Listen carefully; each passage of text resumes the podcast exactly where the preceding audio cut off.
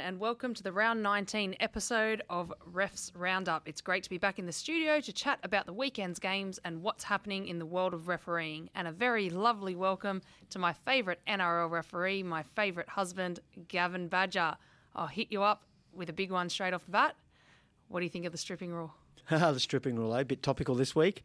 Um, yeah, I actually like um, how it can change the course of a game and change momentum in a game. So uh, I like I like it. Um, I don't like officiating it though.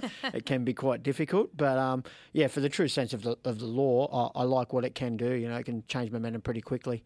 Um, if a te- if a team does you know legally strip the ball. So that, that unpredictable nature of it. Yeah, we'll get into it um, a little bit later in terms of you know the those topical issues which came up over over the weekend. And there's, there's um, a couple this weekend. Yeah, and uh, we'll uh, also talk about sort of what we do as referees, um, what processes we go through to to try and get those right. But um, you know, for ourselves, we. Um, luckily, got to run together on Friday night in Newcastle, which was is very rare for us to be on the on the same game. So that was that was great fun. Um, you know, getting to do what you love with you know with your partner is is outstanding. You know, seeing you on the field, having a bit of a, a joke and a laugh and um, no, no, well, we're serious the whole time. I was going to say in warm up.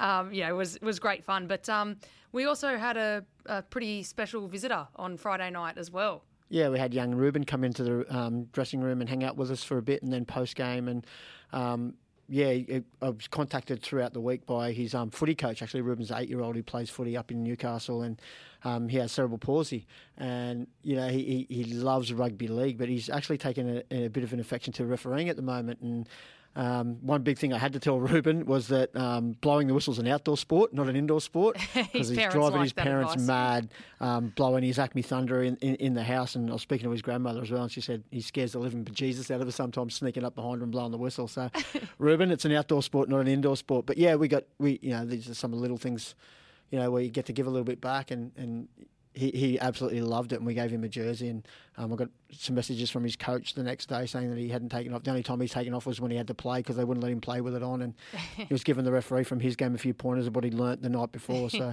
yeah, it was it was really special special night for us. Yeah, he was a fantastic kid, and um, yeah, his little brothers were there as well, Isaac and Lennox. Yep. Lennox was a little maniac. I'm sure he'll continue playing footy when he gets a little bit older. Um, and his parent, parents were lovely as well. So um, just wanted to give them a little bit of, of, a shout out that it was, it was so great to meet them and, um, you know, to be able to see how happy Reuben was. Um, they were saying this is probably the last year he's going to be able to play rugby league just because of um, cause, cause of his cerebral palsy. Um, to be able to keep him interested in, in the game, you know, is, is fantastic. And, and, he did tell us that he listens to our podcast. So I hope you've taken that shirt off, Reuben. It might stink a little bit by now. we did give him a new jersey, not a, uh, not, not, one of our not old a game worn one. um, so in that game, um, uh, West Tigers and Newcastle it was uh, 26-28 to the to the Tigers in Robbie Farah's 300th, and that scoreline um, was similar across the weekend in that we had a lot of tight. I think five of the games were sort of within a four point margin, so the competition is still really tight. Yeah, and, and to, to me, it shows we've come out of that origin period now, and everyone's wearing and starting to work towards semi final football. And there's you know quite a few sides that you know give or take you know two wins in a row uh, or two losses in a row can either drop in or drop out of that that, that eight. So yeah, it, we speak about the the tightness of scorelines, and it's really tight for referees as well mm. in these situations where we know that you know every decision we make can have an impact on, on the bearing of a team's season or our seasons yeah. as well. So, yeah, even more pressure um, on the officiating group.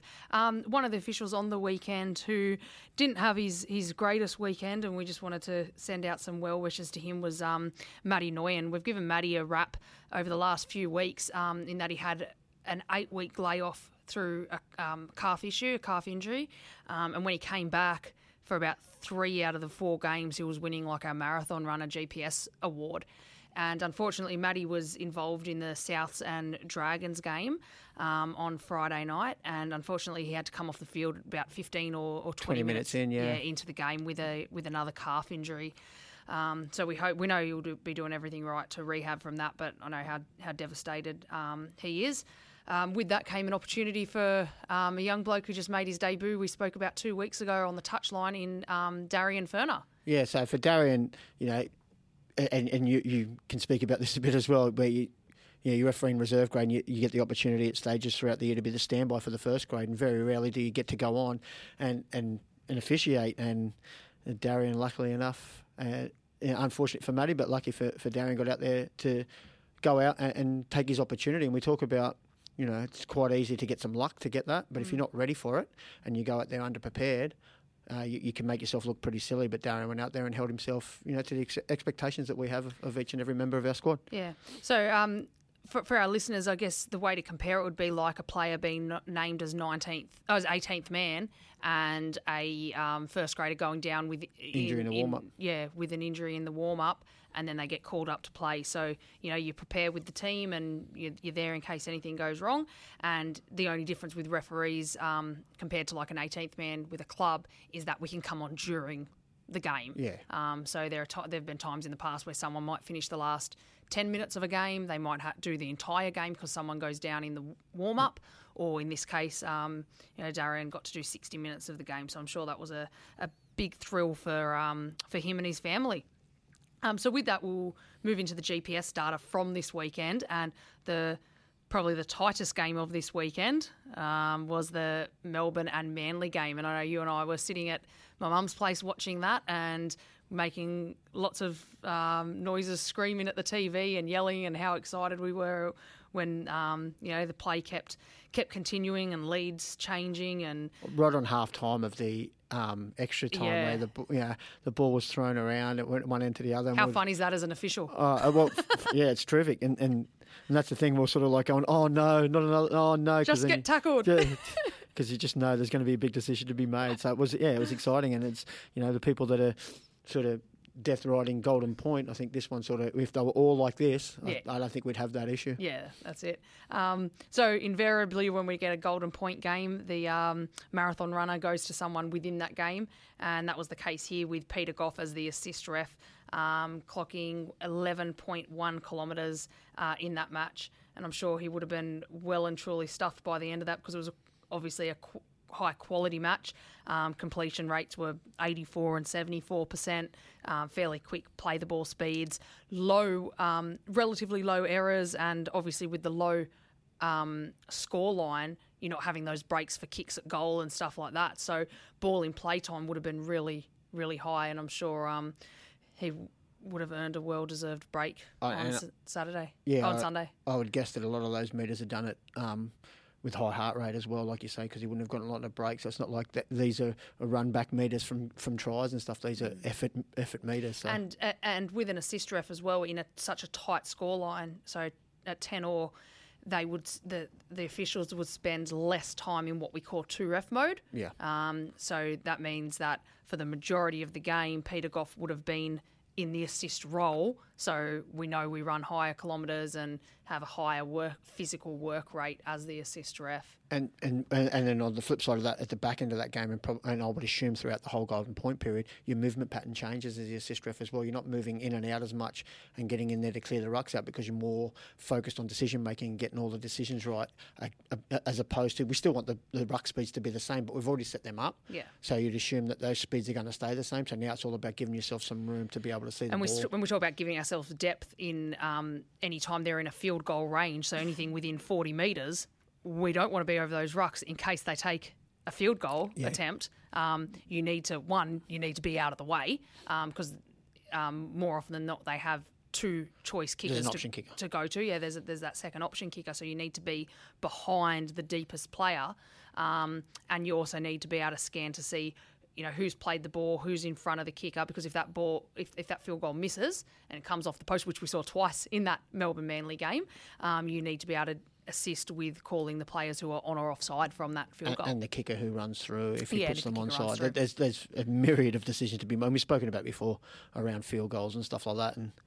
yeah, it's it, it can be quite fun. hectic. That's why um, we do it. Um, the second award this week, our urgency award, um, goes to Ricky McFarlane. So one of our touch judges. Um, we discussed a few weeks ago that we've started using G- putting GPS systems onto our touch judges.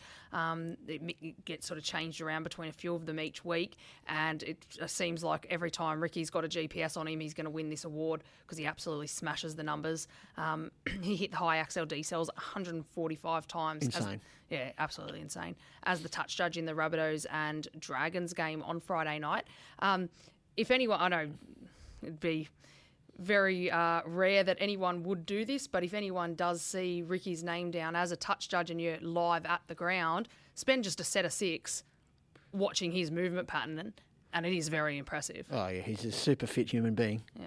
Um, our Gazelle of the Week this week goes to another touch judge in Nick Beashel. He's won this a couple of times as well. Um, he clocked just over 28 kilometres an hour in that same game. So we had two very fast touch judges on the uh, Souths and Dragons game. No excuses to not be in position in that game. Absolutely. Um, so we've got quite a few issues to chat through this week um, from round 19. And yeah, our main discussion point we wanted to to um, go through is that stripping rule. And I guess we want to talk a bit about how, as referees, do we judge um, the, the strips? How do we, uh, what are our processes to make sure we get them right? Yeah. Doesn't mean we always do, and we saw that on the weekend, but I guess what's the theory behind what we do? Yeah, and it's one of the hardest. It is one of the hardest decisions we make now when it's an on the run decision because you're looking at so many different parts of this. So you're looking at how many players in the tackle. Okay, now, you know, when's he starting to strip the ball? How many players are still in there? When the ball actually comes out, you know. and then when the ball comes out, does that player maintain possession of Is- it, or has he stripped it out? Is it now a loose Exactly ball? right. And if it's a loose Knock ball, on, does he knock it on? Does the other player knock it on? Is someone offside? So, so that they are, you know, really easy for us to get wrong. They really are because at the at the end of it, the timing of when the ball comes out to when the players release, a lot of times we are guessing, not not outright guessing. It's an educated guess because it's near impossible to know. When, you know, at different angles where players are standing, if one's dropped off when the other. You know the other guy's stripping the ball when the ball actually comes out because it's not when he starts to strip the ball; it's when he actually takes possession of the ball. So that that's the issue that we can have there. That you know the ball may look out, but there's still some, you know it's, it's just so many different Yeah. minute minute factors to to these ones. There's some that we you know that are a lot easier than others, and we should always get right. Yep.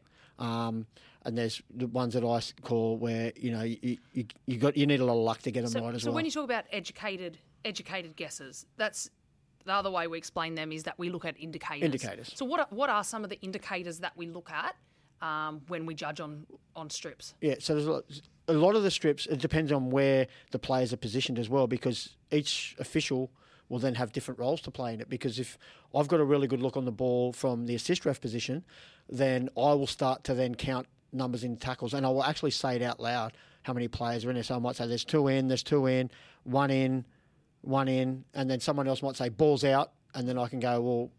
At the time he says balls out, I know there's only one in. One in. We're playing so on So we marry up the information so that you we, have with the other. we're official. using all our resources. Where there's other occasions where I might have the best look on all of the factors to it, as the head referee, where I can just see that there's two players in the tackle, one's dropped off, there's only one left in and out, and the ball gets stripped out with plenty of time in between that. So they're, they're, they're the ones that can be much easier, but it's about for us, it's about communicating through the decisions. We talk a lot through the decisions, um, and the better you're doing that, the more likelihood of a correct decision in the Yeah. end, and, And- and less of the guesswork. Yeah, and the way teams are starting to do it at the moment, and um, anyone who's watching the game would know teams like the Warriors, like Canberra, like Melbourne, like Cameron Munster's a, a genius at it. Um, they play for it. They know what they're doing. Someone's around the ball. They'll have a call. They have a call. that- That's another thing that we can utilise as yeah, well. where we hear them call whatever their call is for that, which lets the other defenders within that tackle know I've got possession of this ball, like i I'm about to rip it out, drop off the tackle, and then they drop out um, with the ball. So that's another thing that heightens our focus to it, so that we know, like you said, to go one in, two in, all right, one in now, Yeah. or what, whatever it might be. And that's the process that we use to do our best to get it right.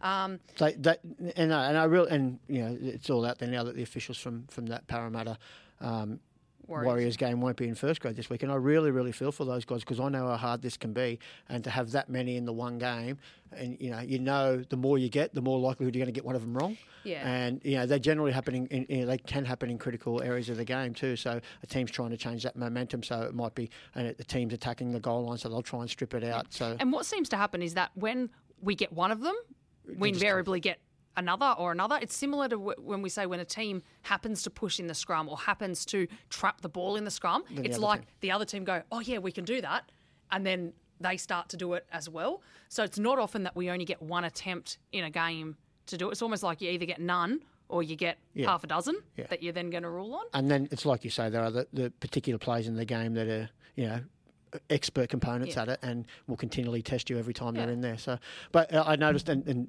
you know, there's other occasions where it can fall against you as well, where you get a big bloke like John Bateman on the weekends running, and you know they sh- they, they drop off to strip the ball, and there's one of them. John Bateman just pushes that last bloke through, off yeah. and goes, "Thanks, you can try that with me every time." You know, man, I wouldn't be trying to take the ball off him one on one. Yeah, know where so I'd that, end up. that that's the risk in, So in that, playing that- for it. and that's where it opens up the game. That's why I like the, the, the Like actual the rule. I just hate having to adjudicate on yeah. it. So with, with that, we'll just um, discuss the change of the rule. So it's been this is the second season of it. Um, although last year we didn't really see teams play for it quite as much, Not as much as no. this year. Definitely not as much. Um, there's been talk around, and we Wait, heard. can I Steve- just chime in? Do you think that that's got a little bit to do with the fact that it came in sort of last year and they didn't really train for it in off season, where they've had a whole off season with it and they've gone, you know what, let's let's actually work on calls, let's work on you know particular players that can do it or field positions to do it. I think it was was obviously training for it, but I think it's waiting for a team to do it and do it successfully, or a player to do it, and then going, "Oh yeah, that works," because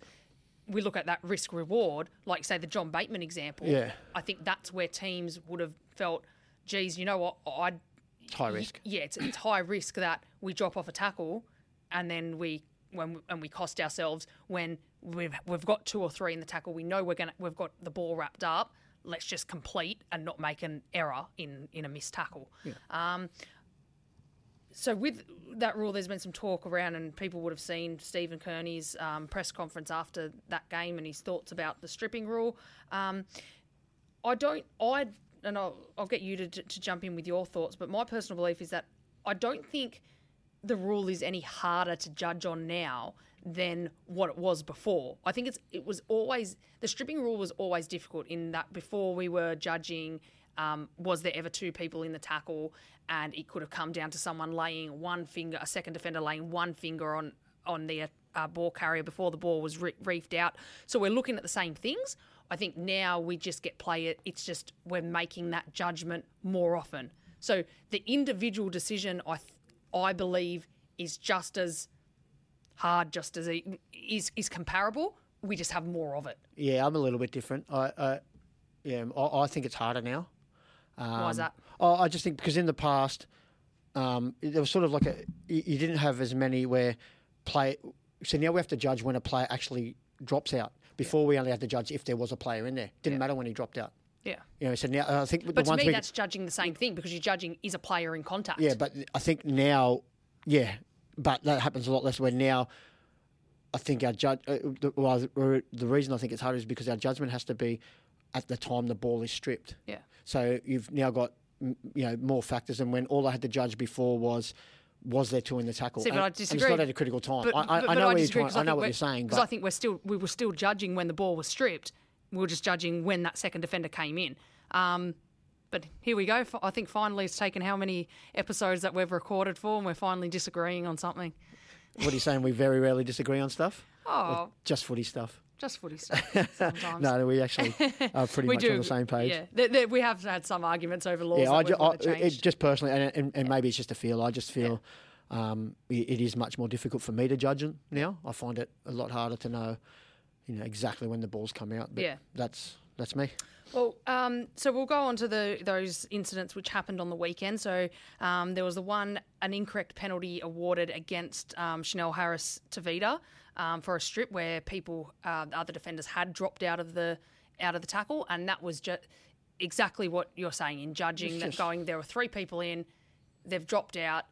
Okay, have they completely released contact, come out of contact with the ball carrier before Chanel reefs that ball out? And the thing is that he can start the process of reefing it out, That's the problem. but when is it completely out of the player's possession? Yeah. Um, so incorrect penalty there awarded, and unfortunately, Yeah, and- points were, were scored off off the back of that penalty, um, which made it a, what we deem a, a critical error. Yeah, and Graham went through those yesterday. And for those that watch um, Graham's uh, press conferences, um, and he went through this game in fair detail because you know there seemed to be a few issues in it. But there, they're all based around that strip, and I think with each decision in, in that game, it's, it's virtually what we say, except for there's probably one there where we look at and we go, you know, there's three in the tackle and the ball stripped out where, you know, we could have been better as officiating crew in that one. Yeah, that like was the think, one that I was going to touch on next. Yeah, I think we, we look at that one and we go, yep.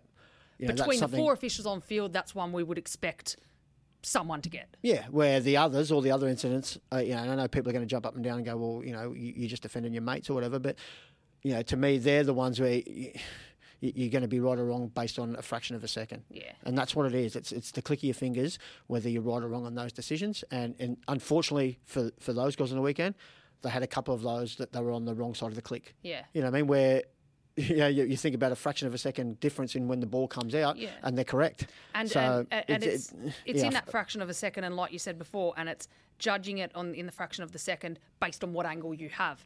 So yeah yeah. the way a player, a defender's back is, um, might block your vision from in front of them. Like, and I'm I'm not going to go through like you know who had which angle or whatever, but say you're the you're, you're the control ref at the time and you're in front of it, the ball carrier might be turned away from you, so you actually you can't see when the ball actually see comes when out. the ball comes out. You yeah. can see that there's a defender there, but you can't see when the ball right. is actually out, or vice versa, or from the touch line, there's an arm blocking it, there's another uh, attacker somewhere in the way.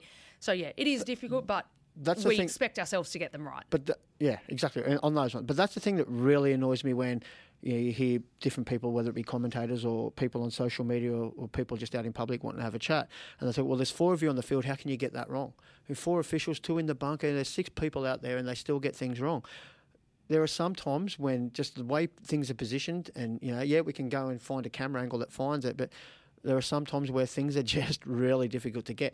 And same thing, I don't want to stand up here and look like we're just defending, but because there's no one, no one's a harsher critic on, on you know what we do than ourselves. Mm. Like those guys coming in yesterday morning after that, that game, and what after they watched it, knowing that they had a couple of errors, they were filthy on themselves, mm. filthy, you know, because we have high expectations of each other.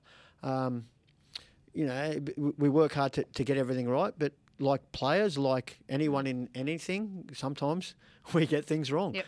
You know, it, it is what it is sometimes. Yep. Um, so the other controversial call in that game was the uh, Tuivasa-Sheck pass in the dying stages. Um, and I think if you support the Warriors, you say that it was fine. If you support Parramatta, you say it's forward, and everyone else is 50 50. And if you support the refs, you say it's forward. yeah, well, I, I know that live, I we both jumped at it. Well, well live I went ooh, yeah, but then thought oh no it's okay, but then on replay went oh no that's forward. And you look at the position of the referee, he's, yeah. he's in really good position. But then that, you so. see still shots, and mm. from one angle it looks backwards, and the other angle of a still shot, it looks, looks forward. forward. And, then you, go, look well, at the position of Rogers' hand on the football, yeah. in front of it, and you think, well, it's going to be hard for it to go forward. Forward. But then you look at the way it comes out of his hand, exactly, and you think, oh, the swing of his arm, because it's a flick pass yeah. instead of a, like a, a push pass. Yeah. And then you go, well, oh, maybe oh, it has it. gone forward. So I, am I'm, I'm I, as a coach of referees, when I coach young referees, in these types of decisions, I always say if you're in the right position, yeah. I will support you. Yeah. If it's that tight that I yeah, can't. If tell. you're that tight, if and so for this one, I just say, well, yeah, yeah Chris is right there, and, and he sees it, yeah. and it was, I'm more than happy to support him on that. It's one. a difficult one, and that's the, and I guess that's the difficulty in games like this where that happens right n- near the end of the game. That's, yeah, that finishes the game virtually. If that happened earlier in the game and we didn't have the other decisions in it, or if it's twenty 0 or not as yeah. not as much of a. and we get that, and that's that's part of the nature of the beast exactly. of what we do. We we live and die by those decisions. So the other talking point of the weekend, which got slightly no, I won't say lost, but um, a bit of focus got taken off it after that that Parramatta Warriors game, came out of our game. Yeah. Um, you love getting a bit of focus on your games. Seems to be, yeah. Since we've started this podcast, a lot of stuff happens in games that I officiate that become issues out in the in the wild world that we have to come in here and not, explain. And they're not. Uh, decisions they're just, as such. out there yeah. stuff, different stuff. So we were on this game together, which, like we spoke about at the top of the podcast, was was great fun. Um, and we ran with Henry Perenara was the other referee, and Tim Roby was on the other touch line. And that's a group of four of us who are, are fairly close. Yeah, pretty um, tight Good friends. crew. We all get along really well, and the four of us have fairly similar philosophies in terms of um, life, life, in terms of life, in terms of refereeing, yeah. preparation, how we approach things, and just our general attitudes towards things. So that dynamic within the, our team was was quite good. Um, it was a good game in terms of the quality of the game. It was close in scoreline. Good great crowd. event, good crowd, great event. Beanies for Brain Cancer up in Newcastle. Um, so, you know, so there's always a good vibe around it. We really, really enjoyed it. Then we get to the dying stages, and do you want to talk through what happens? Yeah, so we have a contested ball in the in goal, and it's uh, Michael Chee-Kam from the Tigers going for the ball, and th- it's Kalyn Ponga from coming from his left, and then it was uh, Tautau Moga, I think, coming from um, his right. So they're virtually the West Tigers playing between two Newcastle players, competing for a ball that's you know in the end goal, dying stages of a two point ball game. So it is quite frantic, and everyone wants to get this ball. Um, Michael Chee-Kam, in diving for the ball, misses the ball. Tautau Moga sort of bumps Chee-Kam and in doing so pushes him towards Kalyn Ponga. Kalyn Ponga comes across, he gets shoulder contact with um, Michael Chee-Kam um, to the head and virtually knocks him out. Yep. So he's laying on the ground. We don't see this live. So we just see a competition for the ball. Ball goes dead. Players no the one ground. touches it, and we say 20 metre restart. And we have a process around how we do that. So as the assist ref, we sort of, I have a look and I say to Henry, you can go back the 30 metres. I'll watch where the ball So, goes. so Henry, as the head ref, is can start sprinting back to the 30 metre line in case a team take a quick 20 metre restart, so the game can continue. But you've got to watch the ball because you've got to see Long pass. long pass, kick. Has someone thrown the ball away? Someone jagged someone out jagged back. Yep. And so, whilst watching for the ball, I noticed that Michael Chee-Kam hasn't gotten up. So, um, And Gavin, do you have a heightened awareness of injured players on the field? yeah, especially in that in corner Newcastle? at Newcastle. Um, yeah. So I see that Michael Chee-Kam hasn't gone up. So I, I let H know stop the game immediately. Yep. So at this stage, we still have no idea what's happened to Michael Chee-Kam. Um, so I'll walk over, and he's in a pretty bad way. So when anything like this happens, the bunker will automatically go back and start watching replay. So Ashley Klein, who's the bunker official at this stage, um, then comes back to us and says, "We've got some contact with Kalyn Ponga on uh, Kalyn Ponga's shoulder to the head of Michael Chee-Kam." So now we're reviewing, having a look, and so Ash comes across, and you know, in his assumption, um, in his um, And he, in his, his opinion, view and opinion um, is that there's contact to the head of a of a player, which caused damage. So he he deems it to be penalty. Yeah, and, and, and that was based on saying that Kalyn Ponga was not playing the ball. He was Yeah. go- so he just was coming across to block, to block him out the way. Yeah, he was coming across to block the player rather than to dive at the ball. Yeah. and you've got So it's not a competition for the ball. So he's made that, that decision. Um, so contact to the head, player out cold for two minutes. So if we're going to penalise it, we only have the only option we have then is to sin bin it as well. So the only options we have there is either play on, so Play it's going to be a 20 metre 20 restart, or it's a penalty and a sin bin. We can't just have a penalty. Yep. And so that's what we go with. And yeah, it was an unfortunate way for that game to finish, and no one wanted to see it finish that way because it was a really fun, exciting game of footy. And, uh, you know, it would have been nice to see Newcastle have that last One know, last one scratch, crack 20 at metre. Restart, if they were seven good- tackle set. And if they were good enough, they win. If the Tigers defended good enough, they win. And then, you know, Yeah. That gives, you know, either of those sides still the opportunity Then to, the talk to- is about that game semi- and the players rather than about us. and, and that was our thoughts when we come off the field. It was like, yeah, we think we officiated that game really well, but we hated the way that finished. In hindsight, we look back on it and we review the incident, and it should have been the 20 metre restart option um, because the contact from Kalyn Ponga was incidental. It was he was in the in competition for the ball, and a big reason why his shoulder actually contacts Michael Chee-Kam is because Tautau Moga from the other side actually bumps Chee-Kam into Kalyn Ponga. So there's a lot of factors, Yeah. but And I this is understand why- post and Yeah, and I understand why that decision was made because on the field, like watching the big screen, and then after the game, obviously we you know we look at it on our when we review the game and stuff like that. I understand because I I thought. Like I said, watching that big screen, I went, okay, yeah, I can see what's happening here. Yeah, Kalyn. Ponga moves to, to the right, and I thought, yeah, that he was trying to block the player. And yes, it is illegal because we've had this question sent to us on Twitter from some people in that, yes, you can shoulder for the ball, you can challenge for, for, for the ball. But like anything, if you do something and you come into Contact. contact with the head or neck of a, player, it's it's still going to be a penalty. So, so you can shoulder in competing for the ball. The determination there is is Kalyn competing for the ball or is he not? yeah. So if he's not competing for the ball, then he's made contact with the head or the neck. So I understand how that decision came came about, and there's still plenty of talk um, through commentary on um, you know TV shows, radio shows, on, over social media, news articles, where there are still people who believe that Yeah. that should have been a penalty. So it- split. it is fairly split. It's split. And yeah, like it's, yeah, uh, in the current climate as well, when we're looking at you know player protection and, and Player and player welfare, welfare, um, I can understand why that decision was made. Um, yeah, and, and match review committee, um, you know, they, they, they get to look at it on a lot, of, lot of angles and they get to really break it down, and that's why they don't charge as well. So, and end of the day, for officials, we sort of just judge what we see, and Yep. and Ash made a call on what he thought Yep. was there, and, And we move on. and we move on. Um, the main thing out of that is um, obviously that Michael Chee-Kam has pulled up, um, you know, relatively well from it. He was taken to hospital straight away, but by all reports, um, he's doing much better now. Um, you know, he'll obviously be out like under the concussion, protocols and, and all that sort of stuff um, for this for this weekend. And, and I don't know what it is moving forward, but at least there's no um, further damage or more, you know, even more yeah, damage, for more which for more great. reports, he's in, in pretty good shape. Um, and to see that interaction between Michael and Kalyn post game as well, that shows the quality of humans of, of both of them. In you know that all Kalyn was worried about afterwards wasn't himself and the penalty and him being sin binned. It was you know for the welfare of, of Michael, and then for Michael to come back and shout out to him was you know really good to see quality of them. That's why I love the game. Um, in that game, I spoke to you afterwards. In that, while that was all happening, so I knew it was going to be a penalty, and it's a two-point ball game, and the penalty would have been awarded ten meters out from the goal line because it happened in the in goal, and it was maybe 20, me- 15, 20, yeah, it's on- meters in from touch on those um train sort of on there. that train track. And I was thinking to myself, oh, I wonder if they're going to kick for goal here or not. So that if they kick for goal and they got the goal, it would have put the Tigers up by four, Four points. points. This is with Minute whatever it was, two minutes to go, something like that. By the time they'd kicked the goal, it would have been about a minute and a half. The alternative, but then they know that Newcastle would have a short, would go for a short kick-off. You know, you're nearly 100% sure of, of that and p- could potentially get the ball back. You know, if they scored and they kick a goal, Yeah. that wins them the game. Or do we tap and run and attack against 12, 12 players. players, back ourselves to either score or hand the ball over within that 10 metre zone?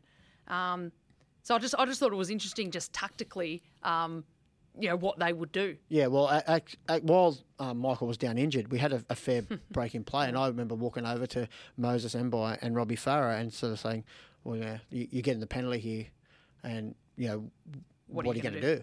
And Robbie sort of just looked at me and goes, I'll let you know in a minute. You know, he's like, we, we don't know yet either. Yeah. So I think they may have had that discussion as well. Of what do we do here? Um, I think they were always going to take the tap and, and, and attack and try and run down the clock.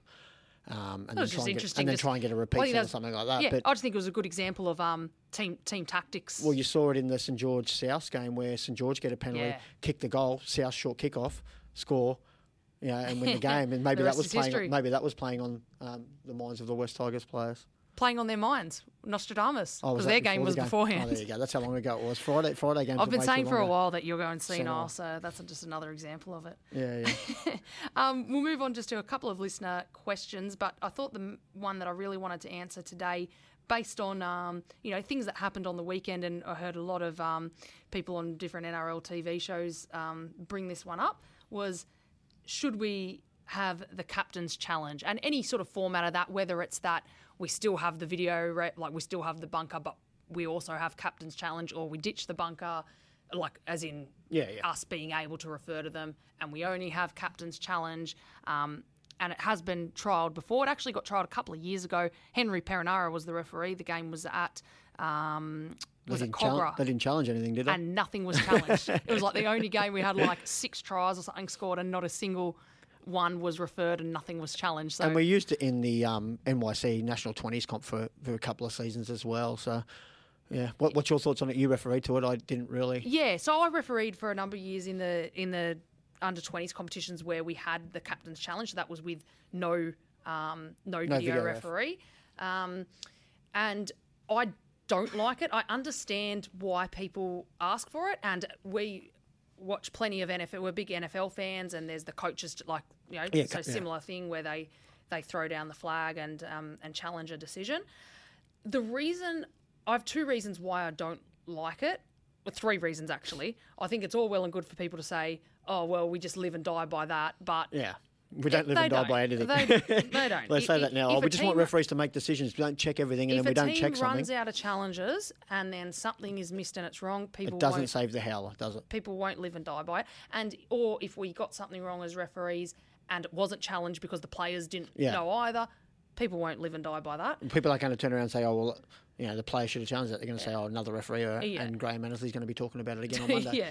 yeah. Um, The other reason why I don't like it is that I think there's too many inconsistencies between what can and can't be challenged under what that under the system we had with the N uh, in that NYC competition because say I lost the ball somewhere near the try line and you got it and kept running and we played on and we didn't get a chance for a captain to challenge it. And then you score two tackles later. All of a sudden it's play on. So that was a scenario where you happen to not be able to challenge it. But then you score a try and or you do something and there was a break in play where so I was knock able on and then I, I regather it. Yeah, and then I was able to get to the referee to say we're going to challenge that. Then I happen to benefit from the system just because of the type of decision Yeah. which was incorrect, whereas you didn't get to benefit from the system because of the type of decision that was incorrect. So I just think there was too many inconsistencies there. That- and yeah. then, so, sorry, and No, then right. the other reason why I didn't like it is that I was actually involved in a game in a semi-final. Um, myself and Phil Henderson were refereeing Cowboys and West Tigers, Tigers, up in yeah. Townsville, and there was a kick contest or so- something going in where the Tigers, someone would score a try and it was whether the foot was on the touchline or not, and it it was so so close. Yeah, it was a really tight, tough call. I remember the game. And the decision, the on-field decision, ended up being supported, which meant that the West Tigers lost their challenge. Right, so they had no more challenges left for that half. Cowboys got up the other end of the field, so it was a li- they didn't waste a challenge. No, and this it is where it was a legitimate about, one, yeah. yeah, because, but they lost it because it was so tight. yeah, like I understand why they challenged it.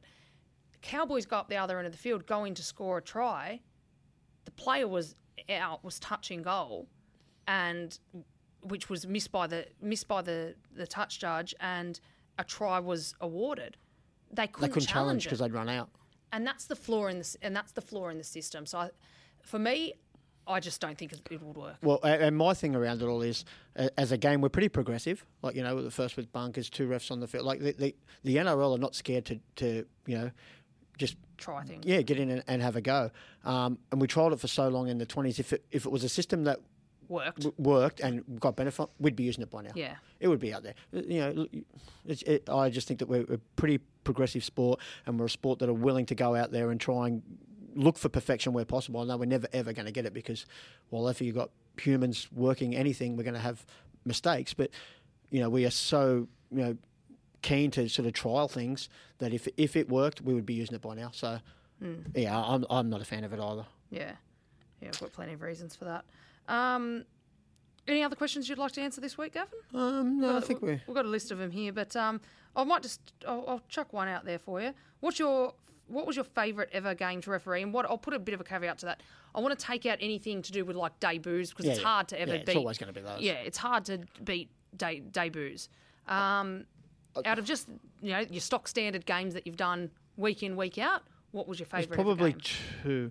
Like I think my favourite. I can't remember the year because there was a couple that where it was the same teams and the same sort of. It was a semi-final, Cowboys in Brisbane, up in Brisbane, and it was an absolute cracker. It You and Jerry Jerry Sutton? Sutton and I. Yeah, I can't remember exactly what year it was, but for me, it was the best game of rugby league I've been involved in. 2016 maybe? It was somewhere around there. Hmm. It was, you know, it was one of the best games of rugby league I've ever been involved in, but really enjoyable as well because both teams just played footy and it was a cracker. Hmm.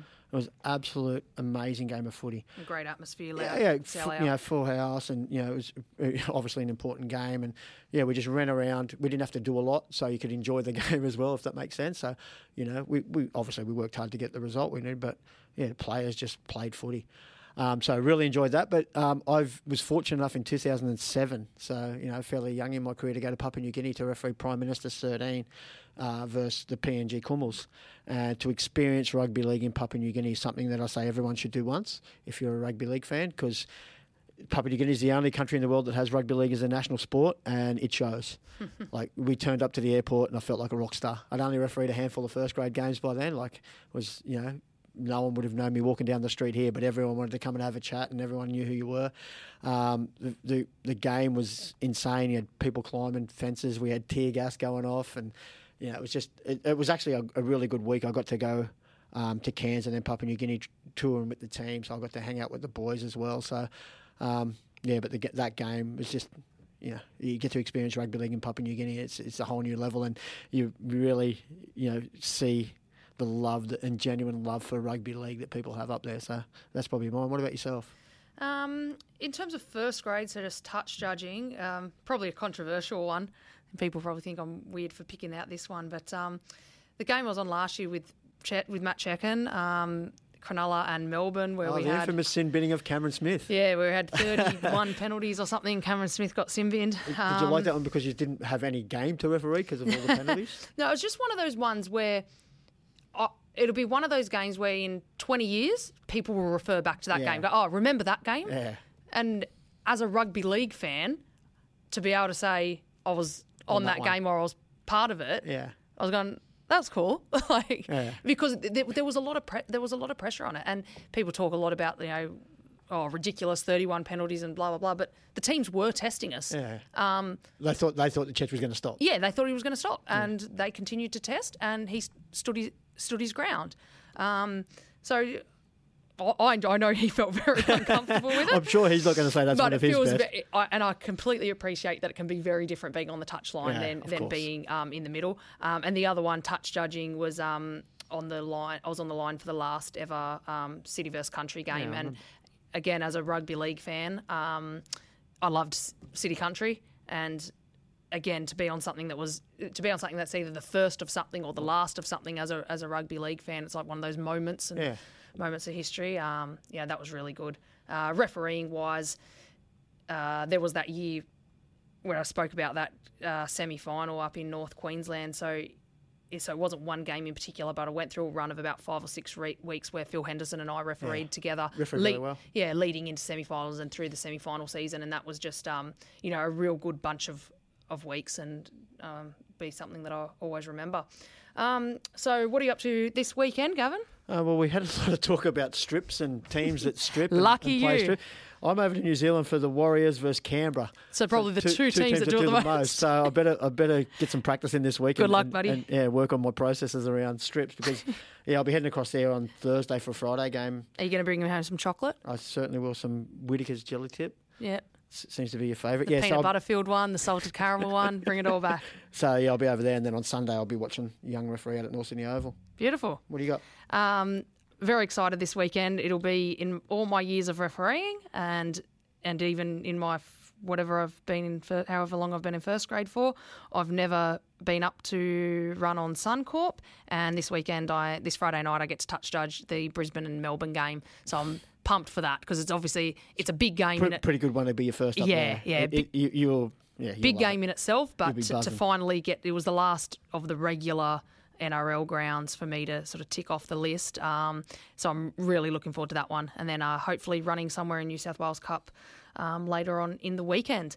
Um, so I've had a big day of, of podcasting today. I got to um, have a chat to the guys from Fergo and the Freak on their podcast this morning. How were they? They were good fun. Yeah. Yeah, really good spirited guys. Um, so I, I wonder if they say the same about you. Oh, on on the podcast they did. Whether, whether when I hung up they did or not, I don't know. But no, that, that was good fun. So to and then coming in to do this one with you is always a joy. As Um, it should be. So with that, I'd like to encourage everyone to join our Facebook and Instagram pages. Facebook page is NRL Officiating and Instagram handle is at NRL Officiating. So give us a follow to keep up to date with what's happening in the world of rugby league officials across the country, from under sixes through to the NRL. And if you're interested in becoming a referee, please visit refrugbyleague.com. Thank you for listening to this week's Refs Roundup. Bye.